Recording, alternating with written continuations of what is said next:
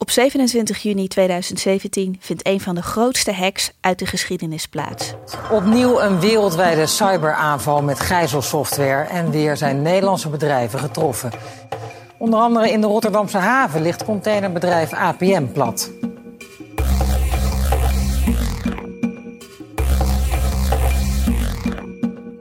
Dit is Cases, de podcast van Deloitte en Dag en Nacht Media. In deze podcast onderzoeken we hoe internet en technologie ons leven veranderen. In deze aflevering van Cases bespreken we de hack van de haven van Rotterdam. Of, om precies te zijn, de hack van een containerbedrijf in de haven van Rotterdam.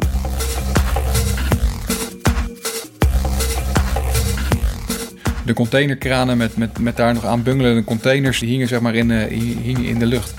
En de containerkranen die stopt abrupt.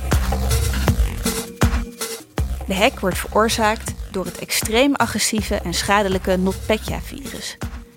Niet eerder richtte een virus zulke grote schade aan. Wereldwijd gingen bedrijven plat, overheidsinstellingen konden niet langer functioneren en havens, waaronder die in Rotterdam, lagen stil. Het Witte Huis schat de totale schade op 10 miljard dollar. Techpublicatie Wired noemt de NotPetya-aanval de clusterfuck of clusterfucks. Wat gebeurde er die dag van de NotPetya-aanval in Rotterdam? Hoe kon dit gebeuren? Wat betekent de mogelijkheid van dergelijke aanvallen voor Nederland? En welke lessen hebben de betrokkenen geleerd? Ik ben Eva de Valk. Welkom bij een nieuwe aflevering van Cases.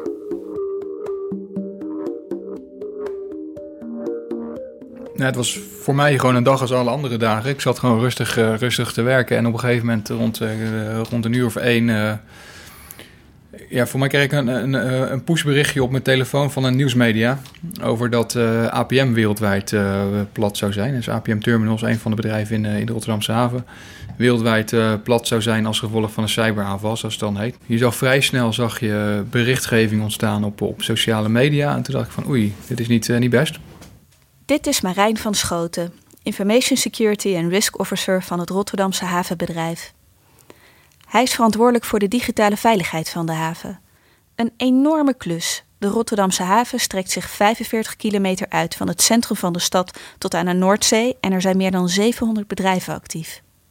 Het havenbedrijf, waarvan Schoten werkt, is de overkoepelende organisatie die onder meer zorgt voor de coördinatie van het scheepvaartverkeer en het beheer van de infrastructuur.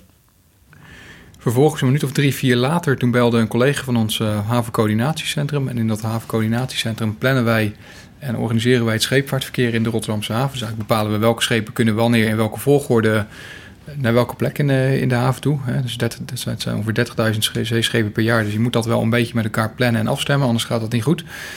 Maar die belde mij dus uh, vrij snel daarna met de vraag van... beste Marijn, gezien de berichtgeving in de media... Um, kunnen wij nog wel schepen naar die terminal uh, sturen? Want wij begrijpen dat die complete terminal uh, uh, dicht is. Nou ja, toen hebben we vrij snel met elkaar zijn we samen, samengekomen. Dus degene die verantwoordelijk zijn voor het, voor het scheepvaartverkeer, voor de veiligheid daarvan. plus wat andere collega's om even op korte termijn te bepalen van wat, wat, moeten, we nou, wat moeten we nou doen. Toen zijn we eigenlijk twee, twee sporen gaan, gaan bewandelen. Want ja, er was heel weinig informatie over waar is APM nou door geraakt. Wat is nou, wat is nou de oorzaak van die, van die cyberaanval? Kan dat onszelf ook uh, raken? Uh, uh, een tweede vraag is van, ja, wat kan het onszelf ook gaan raken, maar kan het ook andere bedrijven gaan, uh, gaan raken? En de derde vraag was eigenlijk, ja, wat zijn nou daadwerkelijk op het moment dat ineens zo'n terminal daadwerkelijk stopt? Ja, dat betekent, normaal gesproken rijden er van uur tot uur rijden honderden, misschien wel duizenden vrachtwagens op en neer die terminal af. En ja, stel die terminal ineens stopt, ja, wat doen we met die vrachtwagens? Dus de, de, de, het derde ding wat we aan het doen waren, was met name zoeken van uh, zorgen dat gewoon de bereikbaarheid van de Rotterdamse haven uh, ja, beheerst uh, bleef. En dat dat goed, goed bleef lopen. Dus wat zijn we gaan doen? We zijn bijvoorbeeld allerlei truckparkings die we in de, Rotterdamse havens zijn we gaan inzetten. We zijn echt de matrixborden op de A15, zo, zo plat moet je dat zien. Uh, via die matrixborden met Rijkswaterstaat uh, waren we in staat om, om gewoon tekst op die borden uh, te zetten. Om die vrachtwagenchauffeurs maar ja, te informeren over de situatie. APM is dicht en rij alsjeblieft niet door naar de Maasvlakte. Maar sla vier afslagen verder linksaf de, de truckparking op en, en wacht daar op, op nadere informatie. Als bedrijven worden gehackt, vertellen ze daar doorgaans niet graag over. Het is gevoelige informatie en al helemaal als het een belangrijke organisatie als de Rotterdamse haven betreft. We zijn heel blij dat we Marijn van Schoten hebben kunnen spreken. In een prachtig kantoor aan de Wilhelminakade in Rotterdam, op de warmste dag van het jaar. Van Schoten kan ons meer vertellen over de hek van de haven. Maar eigenlijk is het te kort door de bocht om te zeggen dat de haven van Rotterdam gehackt is. Het slachtoffer van deze hek is APM, een onderdeel van het Deense containerbedrijf Maersk. Maersk en APM houden alle mediaverzoeken af, ook die van ons. Een zeldzaam moment waarop Maersk wel over de hek wil praten, is afgelopen voorjaar op het World Economic Forum in Davos, waar Maersk-voorzitter Jim Hageman Schnabe te gast is. In fact, I'll never forget it was the 27th of uh, June when I was uh, woken up at 4 o'clock in the morning. A call came from the office that we had suffered a, cyber attack and uh, then a process started, which I'll talk a little bit about. Now, before we go into the details of the attack itself, AP Maersk is the largest container shipping company in the world. We transport roughly 20% of, world trade in containers, so, we're a very significant part of the infrastructure of, making the world uh, actually run. And um, every 15 minutes, on average, a, container ship will come to a port somewhere with between 10 and 20,000 containers. Uh, so now you understand the criticality of infrastructure. We were hit by the uh, non-PETCHA um, uh, virus. Um, in fact, that meant that we were actually collateral damage of a uh, probably a state attack uh, situation. Uh, so, uh, and um, the impact of that was that we basically found that we had to reinstall our inf- an entire infrastructure. Um, we had uh, we had to install 4,000 new servers, uh, 45,000 new PCs, uh, two and a half thousand applications, and and that was done in a heroic effort um, over 10 days. Normally, I come from the IT industry. You would say that's going to take six months. It took 10 days, heroic effort, and I can only thank the employees and partners that we had on doing that. Now Imagine a company where a ship with 10 to 20,000 containers enter a port every 15 minutes, and for 10 days you have no IT. Uh, it's almost impossible to even imagine.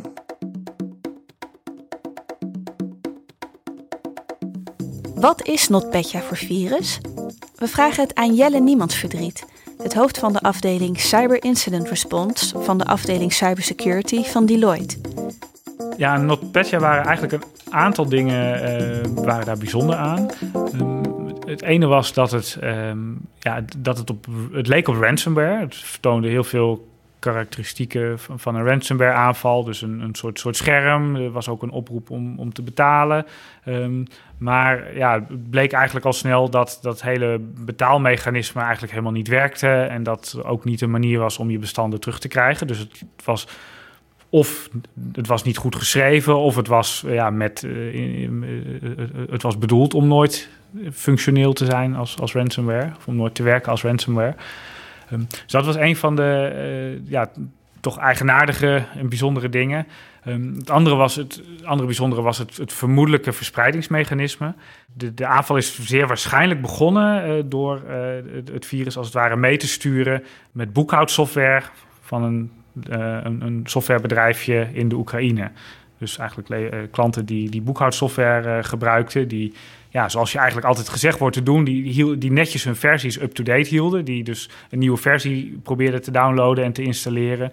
Ja, die kregen dus niet alleen de nieuwe versie van de boekhoudsoftware, maar die kregen ook deze ransomware er, gratis bij. En ja, dat was ook een, een nou, misschien conceptueel niet nieuw, maar wel een, een, ook toch een manier die we tot dan toe nog niet zoveel gezien hadden voor, voor dit soort aanvallen. De vorige aflevering ging over ransomware, gijzelsoftware die je computer versleutelt. NotPetya lijkt in eerste instantie ook op ransomware. Op het scherm van getroffen computers verschijnt de boodschap: Oeps, your important files are encrypted. En een Bitcoin-adres waar bitcoins naar overgemaakt kunnen worden. Vrij snel wordt duidelijk dat je wel kunt betalen, maar dat je dan niet je bestanden terugkrijgt. Weer later blijkt ook dat je het virus helemaal niet kunt ontsleutelen. Het mysterieuze virus, dat aanvankelijk Petya werd genoemd omdat het leek op ransomware-virus Petya, wordt omgedoopt tot NotPetya. Ja, het is, het, het, is altijd ook wel grappig om te zien hoe dit soort, soort virussen aan hun, aan hun namen komen. Dus wat je hier bijvoorbeeld ook zag, was dat uh, in eerste instantie um, was er al een, een, een, ransomware ja, familie, zou je eigenlijk haast kunnen zeggen, een ransomware variant bekend die Petya heette. Uh, en aanvankelijk werd gedacht dat dit een, een doorontwikkeling van Petya was. Um, ja, gaandeweg bleek dat dat niet het geval was. Dat dit eigenlijk vermoedelijk niet eens echt ransomware was. Uh, ja, en is de naam als het ware omgedoopt in... nee, het is toch het is niet Petya, het is not Petya. Uh, en is dat de naam geworden waarin, uh, waaronder het virus daarna bekend geworden is. Deze zomer publiceerde Wired een uitgebreid artikel over NotPetya. Dat artikel laat zien hoe NotPetya op geraffineerde wijze... twee zwaktes van besturingssysteem Windows combineert. De eerste staat bekend als Eternal Blue... Daarmee kun je Windows-computers binnendringen die niet goed geüpdate zijn. Eternal Blue was notabene ooit een tool van de Amerikaanse veiligheidsdienst NSA, maar nadat ze zelf gehackt werden, was deze tool ook in handen van cybercriminelen gekomen. Eternal Blue werd gecombineerd met een andere zwakte in Windows, genaamd Mimikatz, waarmee je wachtwoorden uit het tijdelijke geheugen van een computer kan halen. Met die wachtwoorden kan je vaak weer andere computers op een netwerk in en zo verspreidde NotPetya zich. Jan van den Berg, de hoogleraar cybersecurity in Delft en Leiden, die ook in de vorige aflevering aan het woord kwam, legt verder uit hoe het werkt. Klassieke systemen, klassieke vormen van ransomware, die uh, encrypten echt de individuele files. Terwijl NotPetya, wat ik begrepen heb, geloof van het rapport van Kaspersky, uh, die hebben geanalyseerd dat het meer op basis is van het toegangssysteem. Je moet je voorstellen dat een operating van een computer, die heeft, om, om, om orde te houden in al die files, heeft hij een aparte allocatietabel, zoals het wel heet. Vroeger heette dat zo, een FAT, File Allocation Table. Die registreert waar welke file staat op de schijf. Dus op het moment dat je de File Allocation Table, die, die, die ook veilig, die vaak in Duplo is opgeslagen en zo, maar op het moment dat je ze allebei dus pakt, en encrypt, ja, dan kan je geen toegang meer krijgen tot je systeem. Dat je niet weet waar wat staat, waar welke file begint. En dat is een hopeloos uh, zoeken als je dat niet hebt. En ik heb begrepen dat die NonPetya dat die met name dat doet. Ik kan me voorstellen dat het, uh, dat het gebeurd is vanuit het gedachte van een operating dat het veel, veel sneller werkt. Als je de file allocation table hebt, ja, dat heet tegenwoordig anders. NTP, nou, heeft een iets andere naam. Maar als je die kan encrypten, ja, dan ben je gelijk, heb het systeem plat. De toegang tot de files. Dus dat is heel snel geregeld. Dus ik denk dat dat de reden is dat die nieuwe versie ontstaan is. Hackers worden ook steeds slimmer.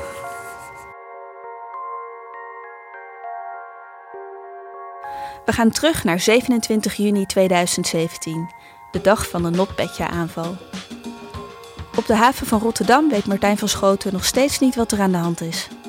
Nou ja, camerabewaking viel uit, uh, andere dingen vielen uit. Nou, dat betekent dus ook dat er op zo'n terminal liggen duizenden, tienduizenden, misschien wel honderdduizenden containers uh, uh, ja, te wachten. Je weet van tevoren niet wat daarin zit als buitenstaander. Hè? Nou, je kunt er wel vanuit gaan dat daar ja, containers in zitten met weinig waarde, maar ook containers met, met allerlei dure elektronica. Dus er zijn allerlei politiepatrouilles ook naar die containers of naar die terminals heen gegaan om maar te zorgen dat er, ja, dat er niet geplunderd ging worden. Uh, nou, dan zie je uiteindelijk dat het eind van de avond zo'n beetje werd. Dat er allerlei mensen vanuit de douane ook die kant op uh, moesten gaan. Want ja, er staat gewoon containers die de, die de terminal af, af moesten met, met bederfelijke waar. Maar ja, ook al die processen die bleken stil te zijn gevallen. Dus, dus mensen vanuit de douane die moesten daar naartoe om allerlei handmatige controles te doen.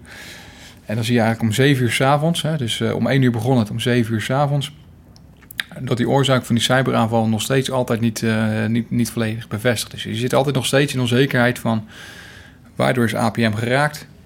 Kan dat onszelf gaan raken en kan dat ook andere bedrijven gaan, uh, gaan raken? Je zit continu met de vraag van is het nou een incident? Is het een crisis? Of is het maar gewoon een lokaal klein iets en is er eigenlijk, uh, is er eigenlijk niks, uh, niks aan de hand? Het blijkt het laatste. Een enorme crisis. Wereldwijd gaan bedrijven op slot. Onder meer farmaceutische multinational Merck, het Europese bezorgbedrijf TNT het Franse bouwbedrijf Saint-Gobain, voedselproducent Mondelez en de Britse multinational Redkit Benckiser, bekend van onder meer en Durex. En Maersk, het wereldwijd opererende Deense containerbedrijf dat verantwoordelijk is voor een vijfde van alle scheepvaart en in 76 havens opereert, waaronder Rotterdam.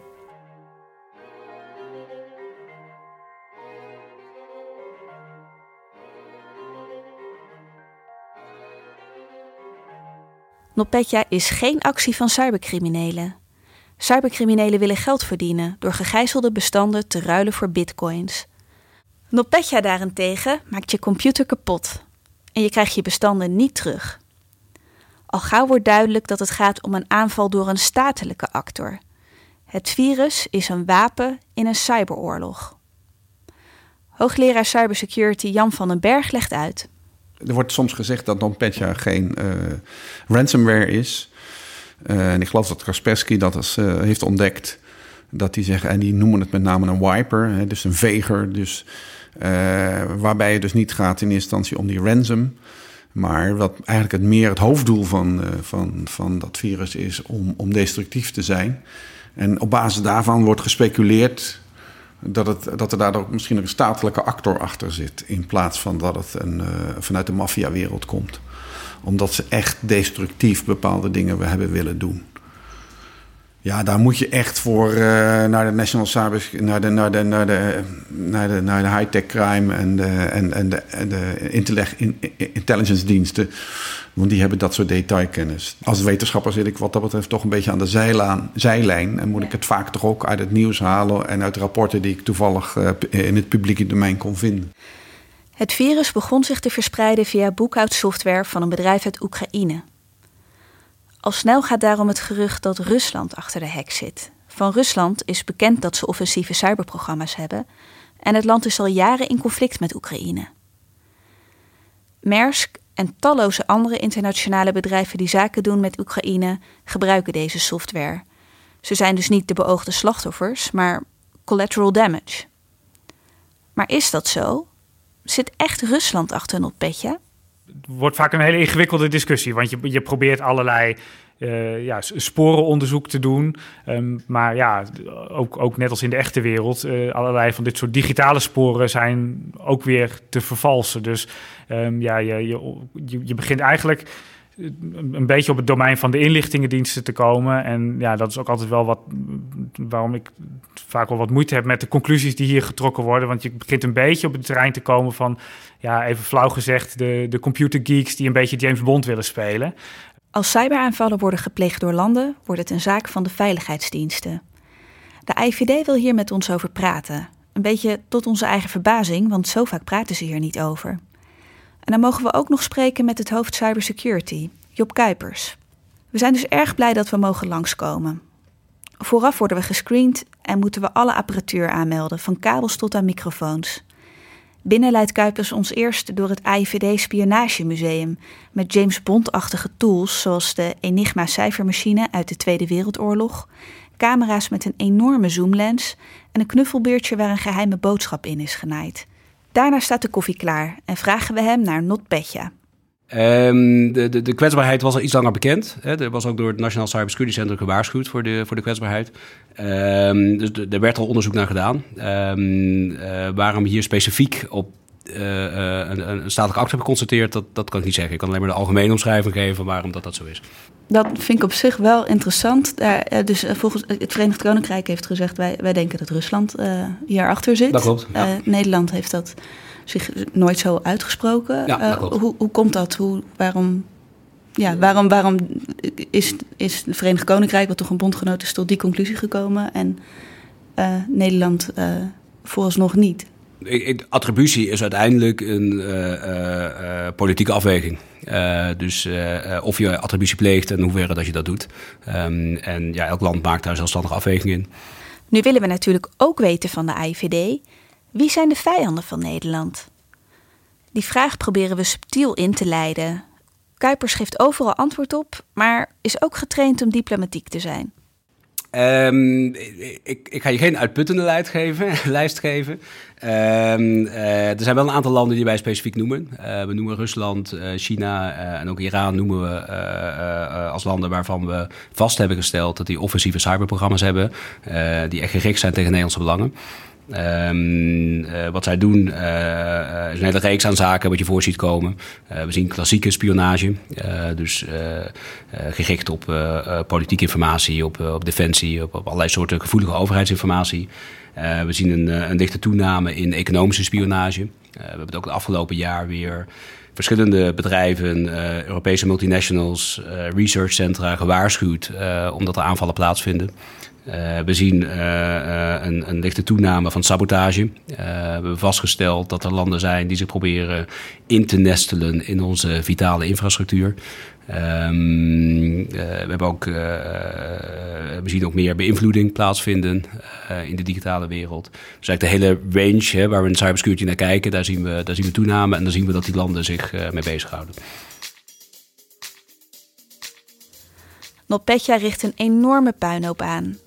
Het Witte Huis schat de schade op 10 miljard dollar. Maersk moet al zijn systemen opnieuw bouwen. De twee terminals op Rotterdam kunnen pas na 10 dagen weer open. Marijn van Schoten vat de schade samen. Maersk Groep, dus de initiële, het grote bedrijf wat getroffen is, waar APM eh, onder valt. Eh, die hebben wereldwijd terminals. 17 terminals waren getroffen eh, door de cyberaanval. Twee daarvan in, in Rotterdam. En, die, en allebei hebben die 10 dagen plat gelegen, die terminals.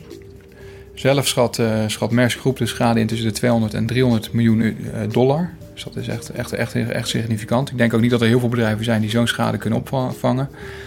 Ja, waar bestaat dat dan uit? Hè? Ze zeggen zelf van ja, we 45.000 werkplekken moeten vervangen, 4.000 servers, 25.000 applicaties opnieuw moeten installeren. Dus dat zijn echt enorme, enorme aantallen. En dat is alleen maar de directe schade die, die Maersk zelf heeft gehad en die zij zelf rapporteren. Tegelijkertijd zie je ook dat wij als havenbedrijf, uh, nautische dienstverleners, slepers, loodsen, roeiers, uh, douane...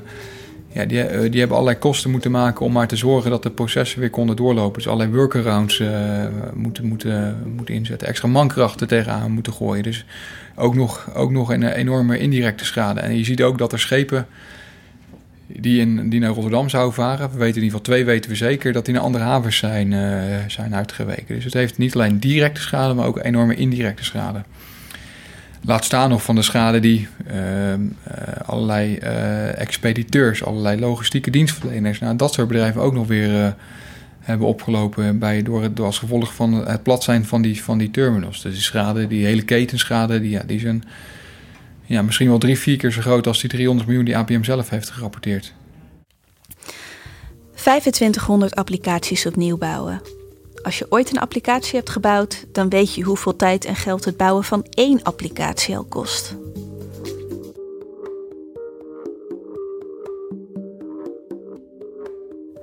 Hoe gaan bedrijven verder na de NotPetya-aanval? Marijn van Schoten van de Rotterdamse haven ziet dat NotPetya veel veranderd heeft.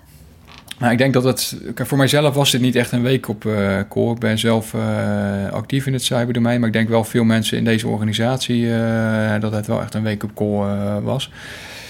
Op het moment dat ik twee jaar geleden het beeld had geschetst, of wel eens geschetst heb van nou, het kan zomaar zijn dat een, dat een van de grootste containerterminals in Rotterdam tien dagen plat gaat als gevolg van een cyberaanval. Dan werd altijd gereageerd van nou, doe normaal, wees niet zo gek, dat gebeurt, gaat nooit gebeuren. Deze hack heeft, uh, heeft, heeft, heeft duidelijk gemaakt dat, uh, uh, dat digitale verstoringen ook grote fysieke impact kunnen hebben. En niet alleen voor de Rotterdamse haven, ook voor Nederland en ik denk ook voor de, voor de hele wereld. Als je kijkt naar Nederland en je hebt het over grote cybercongressen, dan had iedereen het altijd over de DigiNotar-affaire. Ja, het is een beetje een, een, een, technisch verhaal, maar er waren certificaten niet meer betrouwbaar en er moesten heel snel allerlei uh, certificaten vervangen worden. Nou, op het moment dat je niet echt in de, in de IT zit of niet in de, in de cyberwereld zit, dan, uh, dan denk je al vrij snel van, nou ja, lekker, lekker belangrijk en een probleem voor IT'ers. Ehm, ja, wat, wat, wat de APM of de non-PETIA-hack heeft laten zien, is dat met name de fysieke gevolgen ehm, bij een IT-verstoring zo groot waren. Hè. Letterlijk de de containerkranen met, met, met daar nog aan bungelende containers, die hingen, uh, die hingen zeg maar in, uh, hingen in de lucht. Uh, de containerkranen die stopten echt abrupt. zonder dat het proces afgemaakt kon worden. We moesten zorgen dat er geen files kwamen, et cetera. Dus je zag echt heel snel, en denk ik ook voor het eerst op een dergelijke schaal in Nederland, dat, ja, dat, dat ICT-verstoringen gewoon fysieke gevolgen kunnen, kunnen gaan hebben. Ja. De voorbeeldfunctie van Notpetya is ideaal. Tijdens deze hack kan iedereen zien dat een cyberaanval zich niet alleen maar beperkt tot de bestanden op je computer. Je hoeft maar naar buiten te kijken om te zien wat de gevolgen zijn. En omdat het zo'n grote organisatie is als de haven van Rotterdam, kijkt de hele wereld mee. Nou, al dit soort incidenten zie je dat de bewustwording heel snel toeneemt. Ehm, dus uh, bedrijven zien nu wat de consequenties zijn en dat de consequenties verder gaan dan een kostenpost. Um, dus het is niet zo van, nou, we hebben een breach gehad, hè, we hebben een lek gehad en dat, dat, dat kost een x bedrag. misschien moeten we een boete betalen. Uh, maar het kan echt het voortbestaan van je bedrijf uh, bedreigen. En, dan wordt het ook een andere situatie en dan wordt het ook een andere kostenpost. Um, dus daar, daar zie je wel verschil in, absoluut. En als overheid werken we ook daarom intensief samen met uh, de vitale sector, met de, de cybersecurity bedrijven. Omdat het ook niet iets is waar je van kan verwachten dat bedrijven dit helemaal alleen aan kunnen. Zeker daar waar het gaat om statelijke actoren. Uh, omdat dat de Champions League is geworden, omdat het zo geavanceerd is geworden, uh, hebben we als overheid ook een rol in om daar uh, te, te, ondersteunen. Dit was Job Kuipers van de AIVD. Hij houdt rekening met nog zwaardere cyberaanvallen dan op Petja. Als je incidenten in zeg drie categorieën indeelt, dan zou dit in, voor ons in de categorie 2 vallen en niet in de categorie 1, de allerzwaarste gevallen. Um, daar gaat het echt om uh, grote uitval in de vitale sector uh, of uh, grotere lekken van gevoelige informatie. dat zijn voor ons echt de grote, de grote gevallen. dit zijn zaken waar we, waar we monitoren, ook omdat je op dat moment nog niet weet waar precies de uitval gaat plaatsvinden. Hè. Dus het zou zo een categorie 1 kunnen zijn voor ons. Um, maar het is niet direct de meest lastige zaak van van de afgelopen twee jaar. Duidelijk. Je zei net, we, constateren ook dat er uh, gerichte aanvallen zijn op vitale infrastructuur. Kun je vertellen wat, wat je daarmee bedoelt? Ja, wat wij uh, in de vitale infrastructuur hebben waargenomen, is dat er landen zijn die zich proberen in te nestelen in die vitale infrastructuur. Dus dat betekent niet dat ze nu iets doen, maar dat ze uh, uh, de mogelijkheid willen creëren om uiteindelijk in die vitale infrastructuur in te grijpen wanneer hun dat uitkomt. dus bijvoorbeeld dat je de communicatie in een land plat kan leggen of dat je de energievoorziening uit kan schakelen. Ehm, daar hebben we pogingen toe waargenomen. Ja.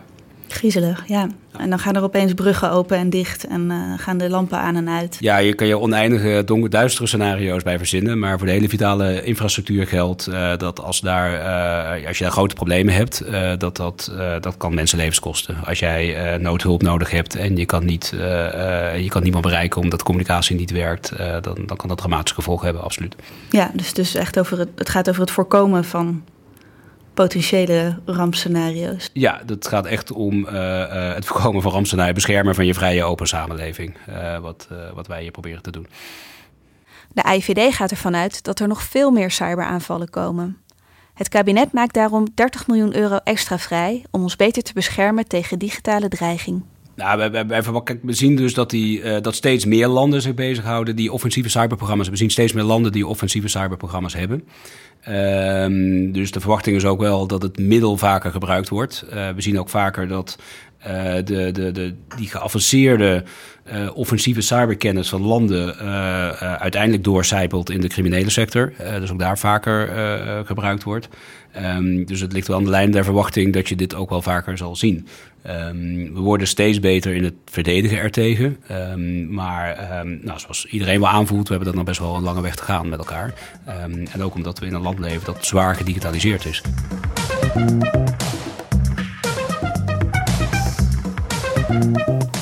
Het containerbedrijf APM en moederbedrijf Maersk hebben zich wonderbaarlijk snel hersteld. In tien dagen zijn alle systemen opnieuw opgetuigd en draait het bedrijf weer op volle toeren. Nu, een jaar later, kunnen Maersk en het havenbedrijf lessen trekken uit wat er gebeurd is. Ja, lessons learned voor, voor bedrijven. Uh, ik denk drie, drie, uh, drie elementen. Uh, breng voor jezelf je digitale afhankelijkheden in kaart. Dus wat, wat zijn nou echt als bedrijf zijnde je, je kroonjuwelen? En je, je kroonjuwelen is met name van ja, stel dat die systemen of die elementen van je bedrijf uh, niet meer functioneren, dat het je pijn gaat, uh, gaat doen. Dus wat zijn nou echt je, je belangrijkste systemen? Is dat nou je ERP-systeem als bedrijf? Of is dat nou je financiële systeem als bedrijf? Of is dat nou je personeeladministratie? Of is dat, het, of is dat wat anders? Maar breng dat nou voor jezelf eens in, in kaart.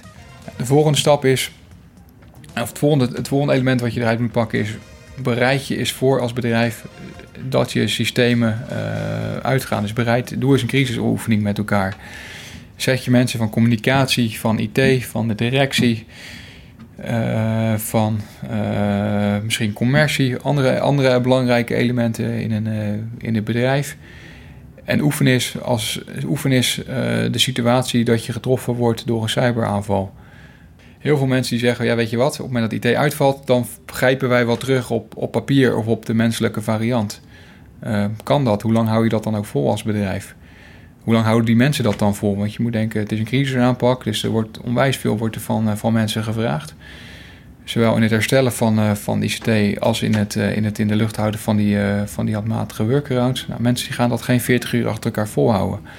Mensen houden dat in hoogte 16 uur achter elkaar, eh, achter vol en hebben dan even behoefte aan wat, aan wat rust. Dus bereid al dat soort, scenario's is, is, met elkaar, uh, is met elkaar voor in de vorm bijvoorbeeld van een tabletop oefening, zodat je daar ja, weet waar je aan moet werken. En de laatste is breng, breng de keten waar je met elkaar actief bent, bent in kaart. Hè. Vaak een bedrijf zijn dat, dat, dat opereert nooit volledig autonoom in een uh, maar is, is, is bijna altijd actief in een, uh, in een keten. Je hebt te maken met klanten, je hebt te maken met toeleveranciers, je hebt te maken met,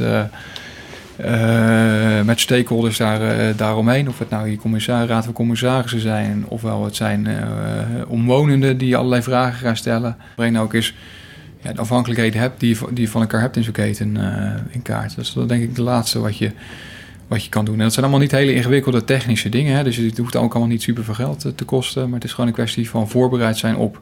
Ook bij Maersk trekken ze conclusies. Jim Hageman-Schnabe vertelt in Davos wat ze bij het containerbedrijf van de Hek hebben geleerd. We were basically average when it comes to uh, cybersecurity, like many companies. And this was the wake-up call to become not just good, we actually have a plan to become come in a situation where our ability to manage cybersecurity becomes a competitive advantage. That's the ambition that we have. Uh, ik denk dat we nog aan de, aan de, aan de, aan de vooravond staan van, van dergelijke uh, grote, grote, grote cyberaanvallen. Ben ik nou een pessimist? Nee, een realist denk ik meer. Uh, het gaat nog wel een paar keer fout. en met name omdat er ook in die enorme keten, of die technologieketen die bedrijven hebben omarmd, een enorme hoeveelheid legacy zit, die niet meer goed te beveiligen is. Tegelijkertijd zie je ook een enorme tekort aan,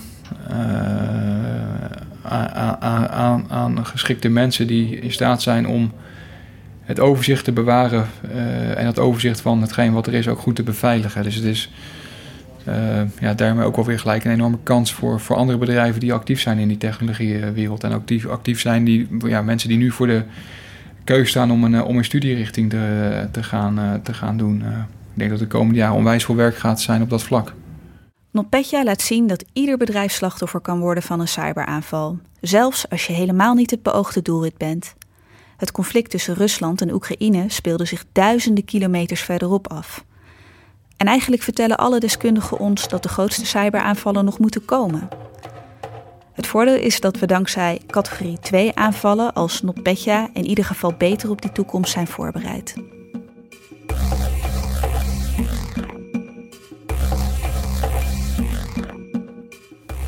En daarmee komen we aan het eind van de tweede aflevering van Cases. In de volgende aflevering bekijken we cybersecurity van de andere kant. Dan bespreken we de dunne lijn tussen criminelen en ethische hackers. We spreken met voormalige cybercriminelen, bedrijven die op zoek zijn naar talent en het team High-Tech Crime van de politie dat probeert om hackers op het rechte pad te houden. Abonneren op deze podcast kan via iTunes en Spotify of natuurlijk via je favoriete podcast-app. Laat ons weten wat je van de podcast vindt in de reviews van iTunes of via Twitter, waar ik te vinden ben via Eva de. Deze podcast wordt gemaakt door Dag en Nacht Media en Deloitte. Met dank aan de redactie Tim de Gier en Pieter de Munnik. Tot de volgende keer bij Cases.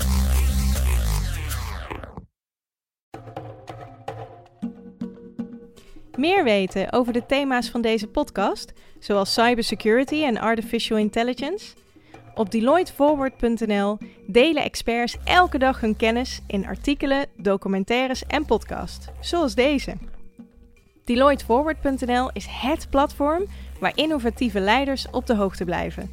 Dat wil jij niet missen. Kijk snel op DeloitteForward.nl en tot snel bij Cases.